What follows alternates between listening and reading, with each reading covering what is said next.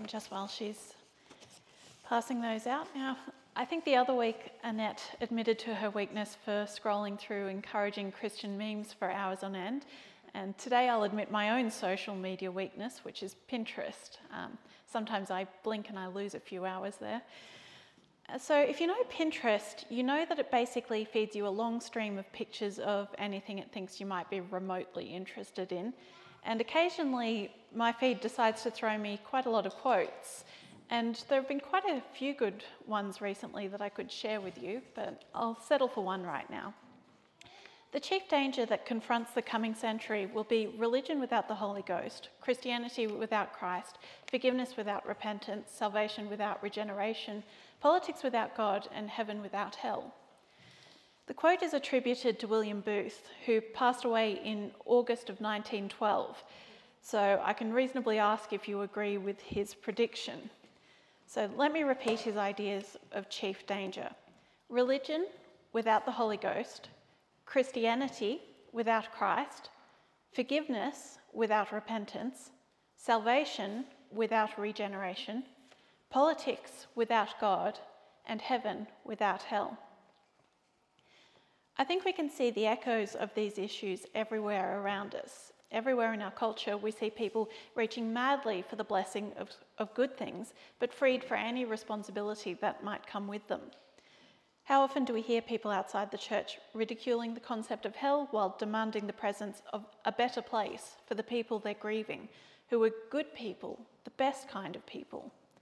How often do we hear demands for God to be removed altogether from politics in the names of inclusivity?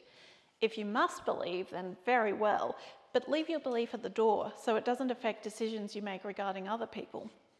People are saved while insisting that God cheers on their lifestyle, their truth, and so on it goes. This is only really speaking about people outside the church in the end, even if fa- the family has called itself Christian for so long that they believe they are simply by existing.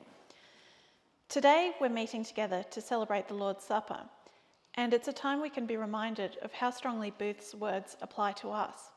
Our danger is when we have religion without the Holy Ghost. We remove Christ from our supposedly Christian life. It's when we expect God's forgiveness without repenting from the acts requiring forgiveness in the first place, where we call ourselves saved while seeing no regeneration in our lives. We enter the politics of life, home, family, or society without God, and we forget the very real danger of hell, of eternally removing ourselves from God's presence and the source of every good thing. Let me re- read to you from 1 Corinthians. So then, everyone should examine himself first, and then eat the bread and drink from the cup. For if he does not recognize the meaning of the Lord's body when he eats the bread and drinks from the cup, he brings judgment on himself as he eats and drinks. And I think it's worth mentioning here that the original Lord's Supper held in the church was an actual meal rather than the symbol of one. And I bring it up because it's easier to remember the importance, the influence we are intended to give God over every aspect of our life when communion is something as basic to everyday life as your dinner. And maybe this evening, as you sit down to eat, you can remember to yourself that whatever you do, whether you eat or drink, do it for God's glory. Paul's first letter to the Corinthians really brings home how much the holy is a part of the everyday. The letter is addressed to a church established in Corinth, a Greek city that was highly cosmopolitan and noted for its thriving commerce, proud culture, widespread immorality, and a variety of religions. So, in other words, a decent stand in for our own culture. Much of Paul's letter to them is dealing with everyday problems, personal divisions, and intergroup politics. It's a demand to the Christian that they remember Christ in everything they do. There is no grace without discipleship, no grace without the cross, no grace without Christ. However, it's certainly not a letter of doom or gloom.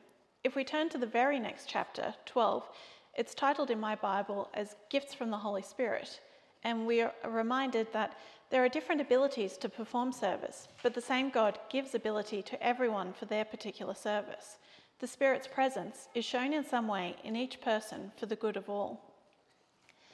If you'll allow me to return to Booth's quote and reverse its meaning a little, we do not have religion without the Holy Spirit. Christ's death upon the cross, his re emergence in life three days later, has opened the gateway that brings us to God only through his own Spirit. And this is what gives us the regeneration of salvation the strength for repentance, and a path to holiness that God can yank us along more or less gently. But the first step in all of this is still Christ's death and resurrection. So let's take a moment to stop and reflect and pray in silence to ourselves.